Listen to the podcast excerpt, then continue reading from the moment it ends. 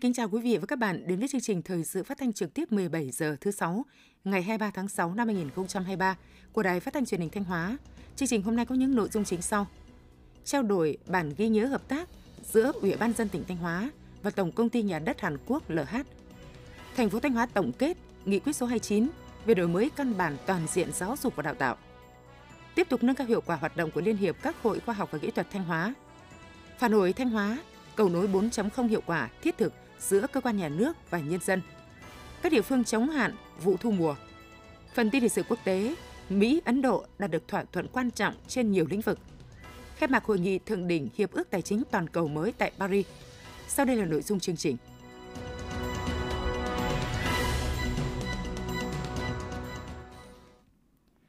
Ngày 23 tháng 6, tại Phủ Chủ tịch, Chủ tịch nước Võ Văn Thưởng và Tổng thống Hàn Quốc jun suk yeol chứng kiến lễ trao đổi các văn kiện hợp tác giữa hai nước, một trong những hoạt động được tổ chức nhân dịp Tổng thống Hàn Quốc jun suk yeol và phu nhân thăm cấp nhà nước tới Việt Nam. Trong khuôn khổ buổi lễ, đồng chí Nguyễn Văn Thi, Ủy viên Ban Thường vụ tỉnh ủy, Phó Chủ tịch Thường trực Ủy ban Nhân dân tỉnh đã trao đổi bản ghi nhớ hợp tác giữa Ủy ban Nhân dân tỉnh Thanh Hóa và Tổng Công ty Nhà đất Hàn Quốc LH. Hiện nay, Hàn Quốc là một trong những đối tác quan trọng hàng đầu của Việt Nam, đứng thứ nhất về đầu tư trực tiếp FDI, đứng thứ hai về hỗ trợ phát triển ODA và thứ ba về thương mại. Năm 2022, kim ngạch thương mại song phương đạt 87 tỷ đô la Mỹ, tăng 11,4% so với năm 2021. Trong quý 1 năm 2023, kim ngạch thương mại giữa Việt Nam và Hàn Quốc đạt 18,1 tỷ đô la Mỹ. Đến nay, đa số các tỉnh thành địa phương của Việt Nam đã ký thỏa thuận hợp tác với nhiều địa phương tổ chức doanh nghiệp Hàn Quốc và các nhà đầu tư đến từ xứ sở Kim Chi cũng đã có mặt ở 59 địa phương của Việt Nam.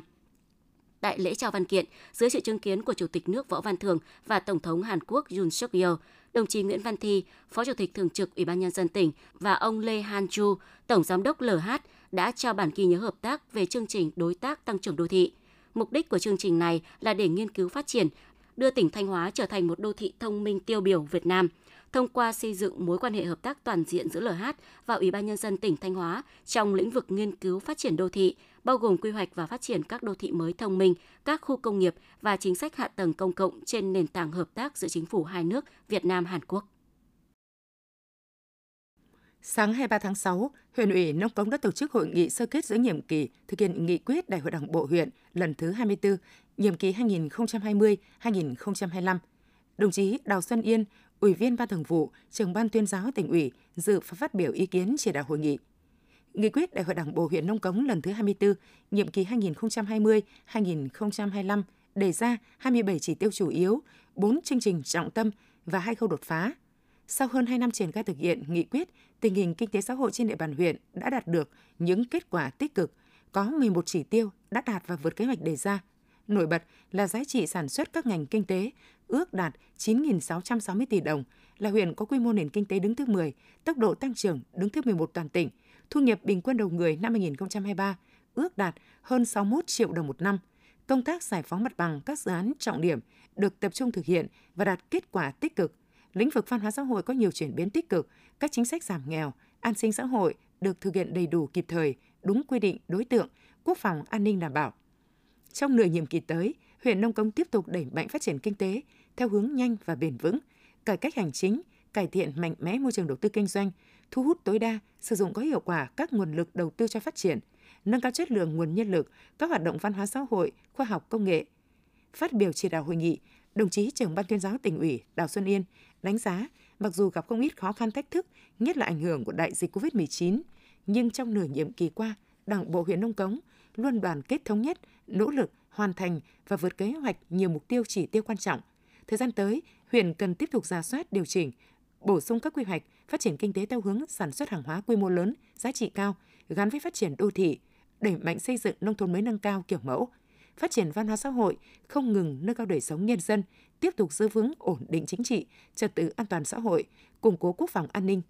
Đồng thời làm tốt hơn nữa công tác xây dựng trình đốn đảng và hệ thống chính trị gắn với đẩy mạnh việc học tập và làm theo tư tưởng, đạo đức phong cách Hồ Chí Minh, từng bước xây dựng nông cống trở thành huyện giàu đẹp, văn minh, kiểu mẫu. Ngày 23 tháng 6, Ban chấp hành Đảng bộ huyện Hậu Lộc tổ chức hội nghị sơ kết giữa nhiệm kỳ thực hiện nghị quyết Đại hội Đảng bộ huyện lần thứ 27, nhiệm kỳ 2020-2025. Đồng chí Lê Quang Hùng, Ủy viên Ban Thường vụ, chủ nhiệm Ủy ban Kiểm tra tỉnh dự và chỉ đạo hội nghị. Nửa đầu nhiệm kỳ 2020-2025, Đảng bộ, chính quyền và nhân dân huyện Hậu Lộc đã nỗ lực phấn đấu đạt được nhiều thành tựu quan trọng và toàn diện trên tất cả các lĩnh vực. Dự kiến có 22 trên 27 chỉ tiêu hoàn thành, trong đó có 6 chỉ tiêu vượt, 16 chỉ tiêu đạt kế hoạch. Kinh tế tăng trưởng khá, cơ cấu kinh tế chuyển dịch tích cực, tốc độ tăng giá trị bình quân đạt trên 14%, thu nhập bình quân đầu người năm 2023 dự kiến đạt 59,27 triệu đồng một người, tăng 83,5% kế hoạch. Hạ tầng kinh tế xã hội được đầu tư ngày càng đồng bộ, văn hóa xã hội đạt nhiều kết quả quan trọng, giáo dục mũi nhọn luôn đứng trong nhóm dẫn đầu của tỉnh.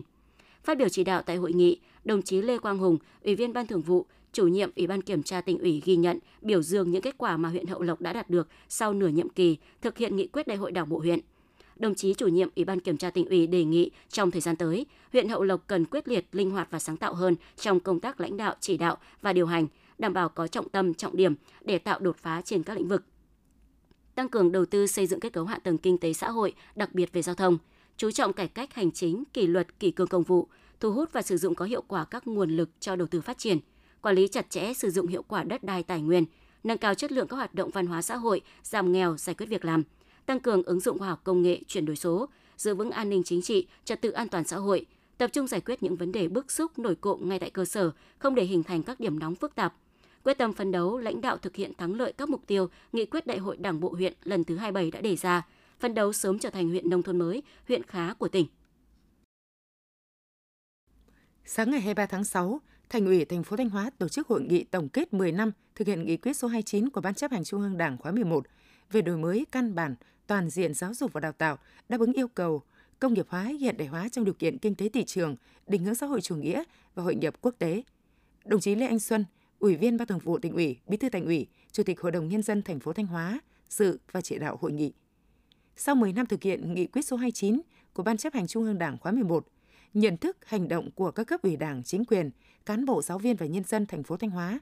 về đổi mới căn bản toàn diện giáo dục và đào tạo có nhiều chuyển biến tích cực, chất lượng giáo dục đại trà đứng đầu toàn tỉnh. Chất lượng giáo dục mũi nhọn từng bước được nâng lên và nằm top đầu của tỉnh. Tỷ lệ số học sinh thi đỗ vào các trường đại học cao đẳng trung bình hàng năm đạt 87%. Quy mô mạng lưới trường lớp được đầu tư xây dựng đồng bộ, đáp ứng nhu cầu học tập. Tỷ lệ trường đạt chuẩn quốc gia đạt 83,43%, tăng gấp 2 lần so với năm 2013. Công tác xây dựng Đảng trong các cơ sở giáo dục và đào tạo đã được quan tâm chú trọng và có nhiều đổi mới. Phát biểu tại hội nghị, đồng chí Lê Anh Xuân, Bí thư Thành ủy thành phố Thanh Hóa khẳng định những kết quả mà thành phố Thanh Hóa đạt được sau 10 năm thực hiện nghị quyết số 29 của Ban chấp hành Trung ương Đảng khóa 11,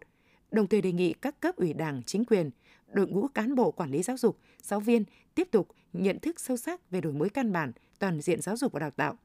Từ đó thực hiện đồng bộ các giải pháp nâng cao chất lượng giáo dục, nhất là chất lượng giáo dục mũi nhọn, chăm lo công tác xây dựng Đảng trong các nhà trường, công tác tư tưởng trong cán bộ giáo viên và học sinh. Đội ngũ cán bộ quản lý giáo dục, giáo viên các nhà trường phải thực sự là những người gương mẫu tâm huyết, nhiệt tình trách nhiệm trong việc đổi mới giáo dục đào tạo, coi trọng phát triển phẩm chất, năng lực của học sinh. Quý vị và các bạn đang theo dõi chương trình thời sự phát thanh của Đài Phát thanh và Truyền hình Thanh Hóa. Chương trình được phát trên sóng FM tần số 92,3 MHz. Tiếp theo sẽ là những thông tin đáng chú ý. Thưa quý vị và các bạn, Phản hồi Thanh Hóa là hệ thống thông tin dùng chung cấp tỉnh, phục vụ các hoạt động liên quan tới tiếp nhận và xử lý phản ánh của người dân bắt đầu hoạt động từ đầu năm 2020. Đến nay, Phản hồi Thanh Hóa đã trở thành một kênh tương tác quan trọng, hiệu quả, góp phần cải thiện mức độ hài lòng của người dân với chính quyền, các cơ quan đơn vị cũng như nâng cao thứ hạng các bộ chỉ số đánh giá về tỉnh. Bài viết của phóng viên Khánh Hòa. Ngày 10 tháng 5 vừa qua, thông qua hệ thống phản hồi Thanh Hóa, anh Nguyễn Xuân Tuấn ở phường Quảng Hưng, thành phố Thanh Hóa đã phản ánh tình trạng đơn vị thi công cắt đường để làm cáp ngầm, nhưng sau cả tháng không lấp lại đường, để lại cạnh sắc, hố sâu, gây hư hại và nguy hiểm cho người tham gia giao thông. Anh Tuấn cũng kiến nghị cơ quan ban ngành xác định nhà thầu và chỉ thị hoàn thành lấp đường trả lại hiện trạng. Ý kiến trên đã được hệ thống phản hồi Thanh Hóa chuyển về đơn vị có thẩm quyền xử lý là Ủy ban nhân dân thành phố Thanh Hóa. Sau khi tiếp nhận phản ánh của công dân, Chủ tịch Ủy ban nhân dân thành phố Thanh Hóa đã chỉ đạo Ủy ban nhân dân phường Quảng Hưng kiểm tra giải quyết. Đến nay, đơn vị thi công đã hoàn trả lại mặt đường theo hiện trạng ban đầu. Ủy ban nhân dân thành phố Thanh Hóa cũng đã công khai kết quả xử lý trên hệ thống để anh Tuấn và người dân cùng theo dõi. Anh Nguyễn Xuân Tuấn, phường Quảng Hưng, thành phố Thanh Hóa, tỉnh Thanh Hóa cho biết. Lâu nay thì những cái trường hợp như thế này không biết ờ, hỏi cơ quan ban ngành nào để có thể giải quyết được cho người dân. À, qua cái kênh này thì mình à, vào đấy thì mình cảm giác như là mình đã gặp được đúng nơi để mình gửi gắm được cái tâm tư của người dân. Mình rất hài lòng về cái cái cái kênh này, hy vọng rằng là kênh này được phổ biến để nhiều người dân biết hơn. Những vướng mắc được xử lý kịp thời dứt điểm không chỉ mang lại sự hài lòng cho công dân mà còn nâng cao tinh thần trách nhiệm của cán bộ công chức đối với công việc. Ông Phạm Ngọc Danh, thị trấn Tân Phong, huyện Quảng Sương, tỉnh Thanh Hóa chia sẻ. Chúng tôi còn xem trên cái cổng phản hồi của Thanh Hóa, Đấy, xem mọi thông tin, mọi tin tức, kể cả thông tin của Thanh Hóa và cái phản hồi của người dân. Đấy, và cái việc trả lời của Thanh Hóa. Chứ cũng không phải là phải chạy đây lên thị trấn để báo cáo hoặc là phải viết giấy tờ để lên thị trấn báo cáo giúp người dân chúng tôi bớt được cái công đi lại. Ông Nguyễn Văn Việt, Phó Chủ tịch Ủy ban nhân dân xã Trường Sơn, huyện Nông Cống, tỉnh Thanh Hóa cho biết.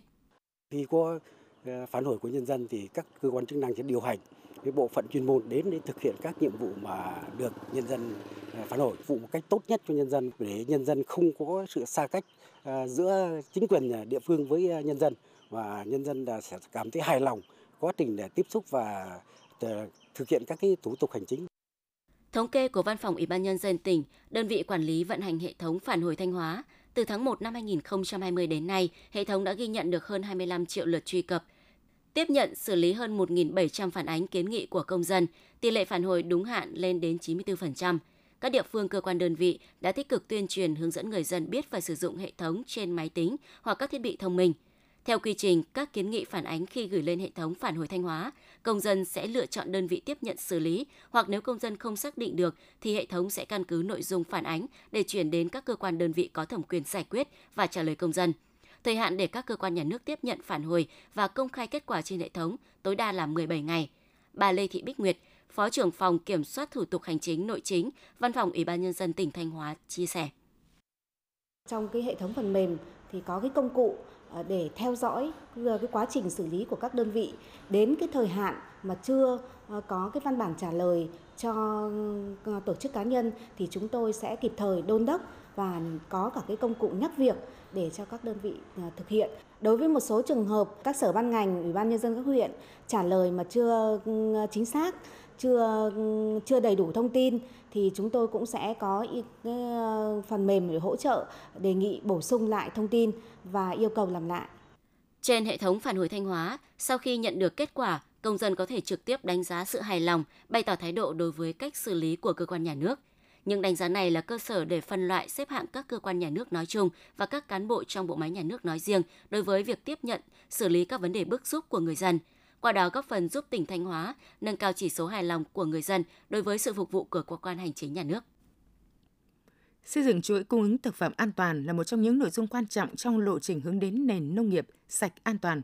Đồng thời đây cũng là vấn đề quan trọng trong đời sống xã hội, có ý nghĩa lớn đối với sức khỏe cộng đồng, liên quan tới phát triển kinh tế, bảo vệ môi trường, đồng thời ảnh hưởng lớn đến tiến trình hội nhập. Bởi vậy, các sở ngành cấp tỉnh đã và đang tích cực phối hợp với chính quyền các địa phương, tích cực thực hiện các giải pháp phát triển chuỗi cung ứng thực phẩm an toàn.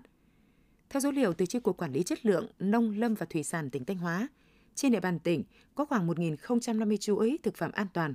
Tỷ lệ thực phẩm tiêu dùng được cung cấp thông qua các chuỗi đạt hơn 55%. Việc phát triển các chuỗi cung ứng thực phẩm an toàn bước đầu đã mang lại hiệu quả thiết thực, hình thành nhiều mối liên kết giữa sản xuất cung ứng và tiêu thụ sản phẩm, từ đó cung cấp ra thị trường nguồn thực phẩm được giám sát chặt chẽ của các cơ quan chức năng, truy xuất được nguồn gốc xuất xứ, tạo niềm tin cho người tiêu dùng. Việc xây dựng chuỗi cung ứng thực phẩm an toàn cần thiết lập được chuỗi các hoạt động đảm bảo an toàn thực phẩm xuyên suốt từ trang trại đến bàn ăn. Đây là việc thực hiện liên hoàn các mắt xích, trong đó mỗi mắt xích là một cơ sở sản xuất, chế biến, kinh doanh, đảm bảo an toàn thực phẩm. Tham gia vào chuỗi an toàn thực phẩm, các cơ sở đều phải tuân thủ các điều kiện đảm bảo an toàn thực phẩm theo quy định hiện hành. Các cơ quan chức năng sẽ tổ chức giám sát, lấy mẫu kiểm tra đảm bảo an toàn cho sản phẩm khi đến tay người tiêu dùng. Để thực hiện được điều đó, trước hết phải xây dựng được các mối liên kết ngang và liên kết dọc.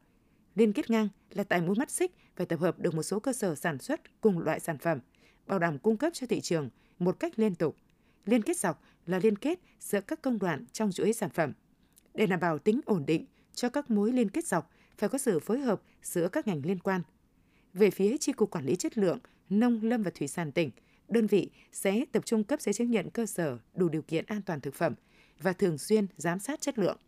Theo dự báo của các cơ quan chức năng, trong vụ thu mùa 2023, Thanh Hóa có trên 7.000 hecta cây trồng bị ảnh hưởng bởi khô hạn xâm nhập mặn. Để chủ động nguồn nước phục vụ cho sản xuất, ngành nông nghiệp đã cùng với các đơn vị khai thác công trình thủy lợi tập trung thực hiện các biện pháp đối phó với tình hình nắng nóng, phản ánh của phóng viên Trần Hà. Vụ mùa năm 2023, công ty trách nhiệm hữu hạn một thành viên thủy lợi Bắc Sông Mã đảm nhiệm phục vụ nguồn nước cho trên 20.000 hecta sản xuất nông nghiệp thuộc các huyện Hậu Lộc, Hoàng Hóa, Hà Trung, Nga Sơn, thị xã Bỉm Sơn và một phần thành phố Thanh Hóa. Theo dự báo, vụ thu mùa năm nay, công ty có khoảng 1.000 hecta bị thiếu nước và xâm nhập mặn,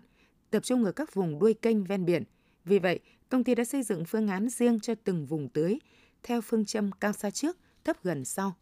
Tại cống Lộc Động, xã Quang Lộc, huyện Hậu Lộc là cống cấp nước cho trên 3.000 hecta đất nông nghiệp của 15 xã chi nhánh thủy lợi Hậu Lộc đã lắp đặt thêm các máy bơm có công suất 8.000 mét khối giờ để hỗ trợ tạo nguồn cho các diện tích khi nước mặn dâng cao. Ông Nguyễn Thành Trinh, giám đốc chi nhánh thủy lợi Hậu Lộc cho biết.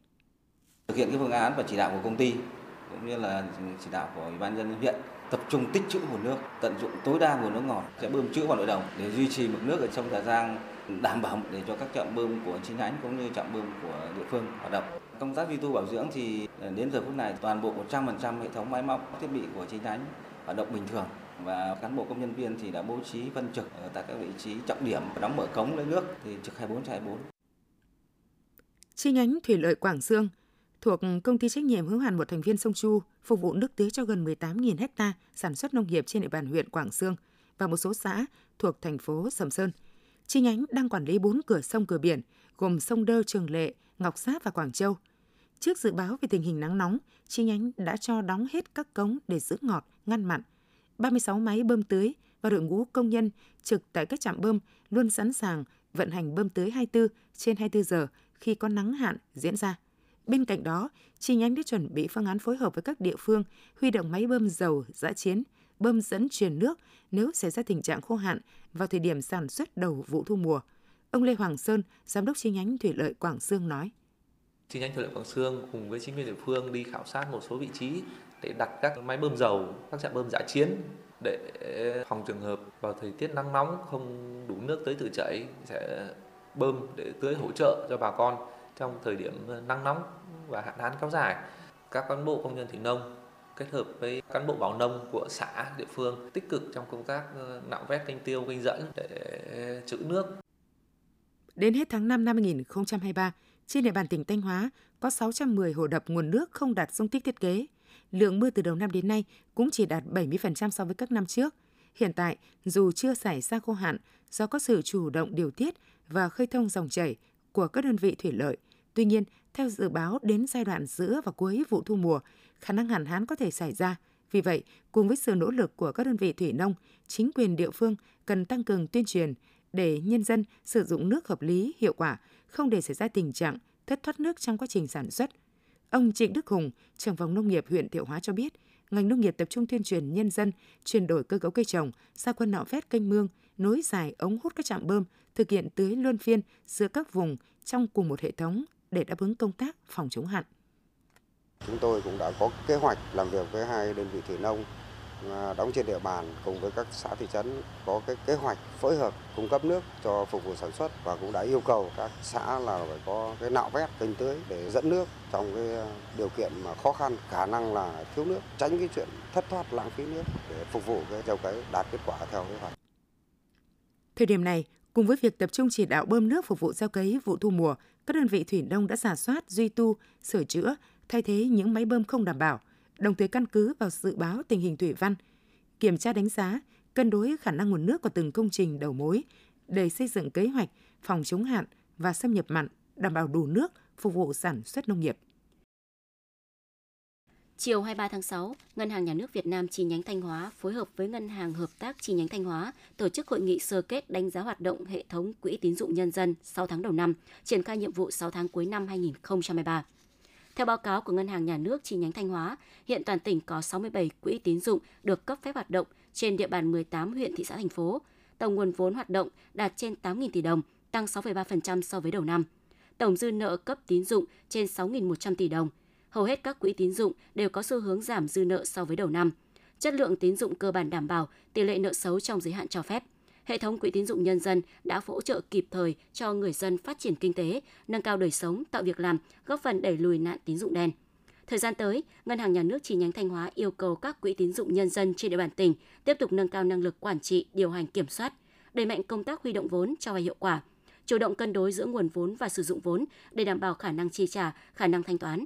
Ngân hàng Hợp tác chi nhánh Thanh Hóa cần nâng cao vai trò và trách nhiệm trong liên kết hệ thống quỹ tín dụng, điều hòa vốn, kiểm tra giám sát, đảm bảo an toàn hệ thống quỹ tín dụng trên địa bàn. Sáng 23 tháng 6, Hội nghề cá Thanh Hóa đã tổ chức Đại hội đại biểu lần thứ tư, nhiệm kỳ 2023-2028. Nhiệm kỳ qua, Hội nghề cá Thanh Hóa đã khẳng định được vai trò đại diện bảo vệ quyền lợi chính đáng cho hội viên và ngư dân, góp phần phát triển nghề khai thác và nuôi trồng thủy sản của tỉnh theo hướng bền vững. Công tác xây dựng và phát triển thêm các chi hội cơ sở ở xã, phường trên các lĩnh vực khai thác và nuôi trồng thủy sản được quan tâm thực hiện. Đến nay, toàn tỉnh có 10 chi hội nghề cá, gồm 4 chi hội khai thác, 4 chi hội nuôi trồng thủy sản, 2 chi hội chế biến và dịch vụ hậu cần, với 876 hội viên. Đại hội cũng đề ra phương hướng nhiệm vụ thời gian tới, đó là tiếp tục xây dựng tổ chức hội vững mạnh từ cơ sở, tổ chức sản xuất kinh doanh hiệu quả, đẩy mạnh hoạt động thông tin tuyên truyền, đối ngoại và tham gia các chương trình, dự án, tập huấn, chuyển giao khoa học kỹ thuật. Đại hội đã bầu ra Ban chấp hành hội gồm 25 thành viên. Ban chấp hành họp phiên đầu tiên và bầu 9 đồng chí vào Ban thường vụ hội. Ông Nguyễn Văn Thành, Phó Giám đốc Công ty trách nhiệm hữu hạn một thành viên Hoa Sen 68, được bầu giữ chức Chủ tịch Hội nghề cá Thanh Hóa nhiệm kỳ 4. Sáng 23 tháng 6, Hội Cựu chiến binh tỉnh Thanh Hóa tổ chức hội nghị sơ kết công tác 6 tháng đầu năm, triển khai nhiệm vụ 6 tháng cuối năm 2023. 6 tháng đầu năm, các cấp hội cựu chiến binh trong tỉnh đã thực hiện toàn diện có hiệu quả các phong trào thi đua. Nổi bật là các cấp hội đã thực hiện tốt nhiệm vụ trọng tâm về tham gia xây dựng bảo vệ Đảng, chính quyền bảo vệ nhân dân – thực hiện tốt công tác nắm bắt tình hình tư tưởng hội viên và dư luận xã hội để tham mưu cho cấp ủy chính quyền địa phương giải quyết kịp thời những vấn đề phát sinh. Thực hiện phong trào cựu chiến binh giúp nhau giảm nghèo làm kinh tế giỏi, các cấp hội đã vận động hội viên đẩy mạnh sản xuất kinh doanh gắn với bảo vệ môi trường, thành lập mới 86 câu lạc bộ cựu chiến binh giúp nhau phát triển kinh tế. Trong 6 tháng, các cấp hội đã hoàn thành việc giả soát tổng hợp danh sách số hội viên còn nhà ở rột nát để hỗ trợ và đã xây dựng được 15 nhà tình nghĩa cựu chiến binh cho hội viên nghèo, đẩy mạnh tuyên truyền về an ninh trật tự, phòng chống tội phạm, tệ nạn xã hội, nhận cảm hóa giáo dục 533 đối tượng lầm lỗi tại gia đình và cộng đồng. Các cấp hội cũng đã phối hợp với đoàn thanh niên tổ chức 180 buổi nói chuyện truyền thống cho 70.509 lượt đoàn viên thanh niên, tham gia bồi dưỡng, giúp đỡ và giới thiệu cho tổ chức cơ sở đảng kết nạp được 486 đảng viên mới. Thảo luận tại hội nghị, các đại biểu đã tập trung làm rõ những kết quả đạt được, những tồn tại, hạn chế và nguyên nhân, từ đó đưa ra nhiều giải pháp khắc phục nhằm thực hiện thắng lợi 9 chỉ tiêu chủ yếu năm 2023 đã đề ra. Tại hội nghị, Hội Cựu chiến binh tỉnh đã phát động phong trào thực hiện chương trình vận động hỗ trợ làm nhà đại đoàn kết đối với hộ nghèo và hội viên cựu chiến binh khó khăn về nhà ở tỉnh Điện Biên và một số tỉnh thuộc địa bàn Tây Bắc do Trung ương Hội Cựu chiến binh Việt Nam phát động. Ủy ban dân tỉnh vừa có công văn về việc khẩn trương triển khai các giải pháp đẩy nhanh tiến độ thực hiện các dự án thuộc chương trình phục hồi và phát triển kinh tế xã hội. Để đẩy nhanh tiến độ thực hiện, đảm bảo kế hoạch về việc đẩy nhanh tiến độ thực hiện và giải ngân vốn đầu tư công năm 2023 trên địa bàn tỉnh Thanh Hóa,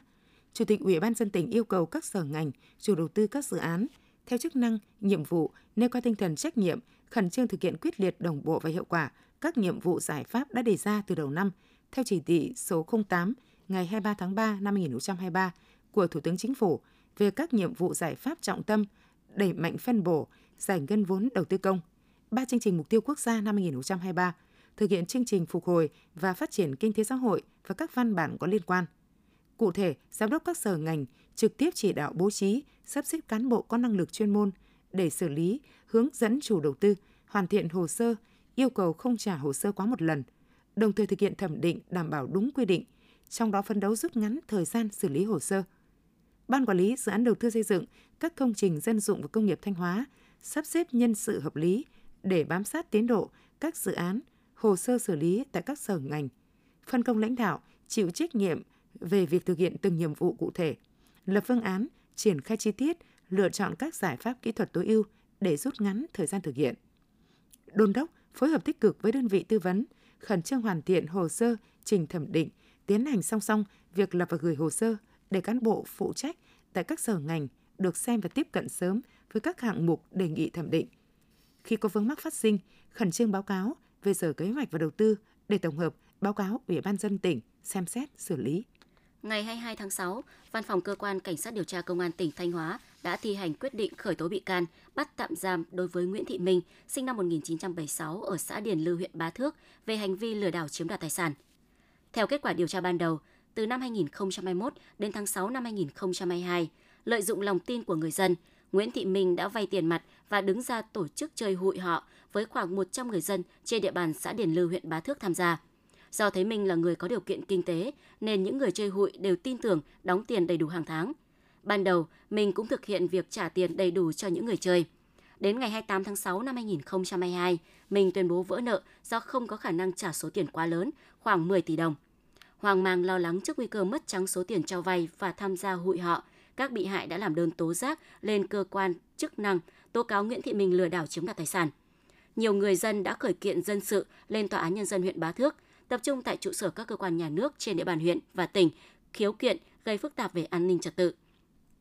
Trước tình hình trên, Giám đốc và Thủ trưởng Cơ quan Cảnh sát điều tra Công an tỉnh đã chỉ đạo các phòng nghiệp vụ Công an tỉnh và Công an huyện Bá Thước phối hợp điều tra xác minh làm rõ vụ việc để ổn định tình hình. Với tinh thần khẩn trương trách nhiệm, chỉ sau một thời gian điều tra xác minh làm rõ hành vi của Nguyễn Thị Minh, Văn phòng Cơ quan Cảnh sát điều tra đã có đủ căn cứ để khởi tố vụ án, khởi tố bị can và ra lệnh bắt tạm giam đối với Nguyễn Thị Minh để điều tra làm rõ hành vi lừa đảo chiếm đoạt tài sản.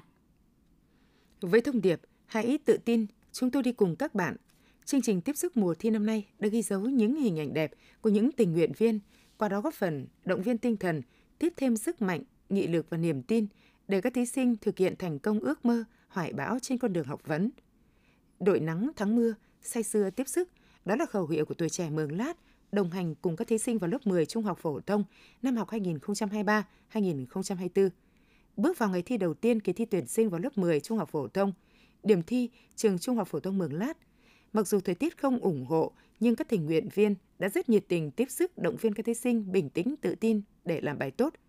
Trong đó, hoạt động phát xôi ăn sáng cho các bạn thí sinh tại cổng trường chính là một trong các hình ảnh đẹp ý nghĩa đã nhận được cơn mưa lời khen từ các bậc phụ huynh và người dân trên địa bàn huyện.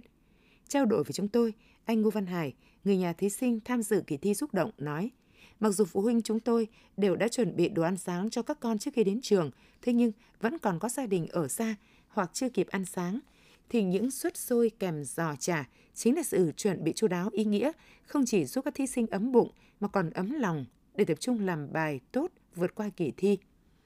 Có thể khẳng định, tiếp sức mùa thi đã trở thành thương hiệu mang tính nhân văn sâu sắc, được xã hội ghi nhận và đánh giá cao. Chương trình đã để lại dấu ấn tốt đẹp trong lòng các thế hệ học sinh, phụ huynh học sinh – Nhờ sự hỗ trợ tích cực của đội hình tình nguyện, nhiều thí sinh đã vượt qua khó khăn, trở ngại để hoàn thành tốt kỳ thi quan trọng. Các bậc phụ huynh mong muốn các đội hình tình nguyện tham gia chương trình tiếp tục là hạt nhân nòng cốt trong việc triển khai lan tỏa chương trình trong đợt tiếp sức tới theo cách năng động, hiệu quả thiết thực để không chỉ góp phần đẩy mạnh phong trào thanh niên tình nguyện nói chung, đồng thời phát huy vai trò của thanh niên trong việc thực hiện trách nhiệm với cộng đồng xã hội. 39 học sinh là con đoàn viên công ty trách nhiệm hữu hạn giày Rosport Việt Nam có hoàn cảnh khó khăn, vượt khó học giỏi năm học 2022-2023 được Liên đoàn Lao động tỉnh Thanh Hóa tuyên dương khen thưởng. Nhân tháng hành động vì trẻ em và Ngày gia đình Việt Nam 28 tháng 6, ngày 23 tháng 6, tại công ty trách nhiệm hữu hạn giày Rosport Việt Nam, Ban Thường vụ Liên đoàn Lao động tỉnh tổ chức trao thưởng cho con đoàn viên có hoàn cảnh khó khăn, vượt khó học giỏi năm học 2022-2023 đồng chí Trịnh Thị Hòa, Phó Chủ tịch Thường trực Liên đoàn Lao động tỉnh dự. Tại buổi lễ, lãnh đạo Liên đoàn Lao động tỉnh, Công đoàn Khu Kinh tế Nghi Sơn và các khu công nghiệp tỉnh Thanh Hóa trao thưởng cho 39 học sinh là con đoàn viên công ty trách nhiệm hữu hạn giày Rosport Việt Nam có hoàn cảnh đặc biệt khó khăn, đạt thành tích cao trong học tập, đạt giải nhất nhì ba và tương đương tại các cuộc thi trong và ngoài nước từ cấp tỉnh trở lên với tổng số tiền 26,4 triệu đồng. Công đoàn công ty trách nhiệm hữu hạn giày Rosport Việt Nam trao tặng 39 cái đèn học, trị giá 750.000 đồng một cái. Quý vị và các bạn vừa theo dõi phần tin trong tỉnh, tiếp ngay sau đây là phần tin thời sự quốc tế.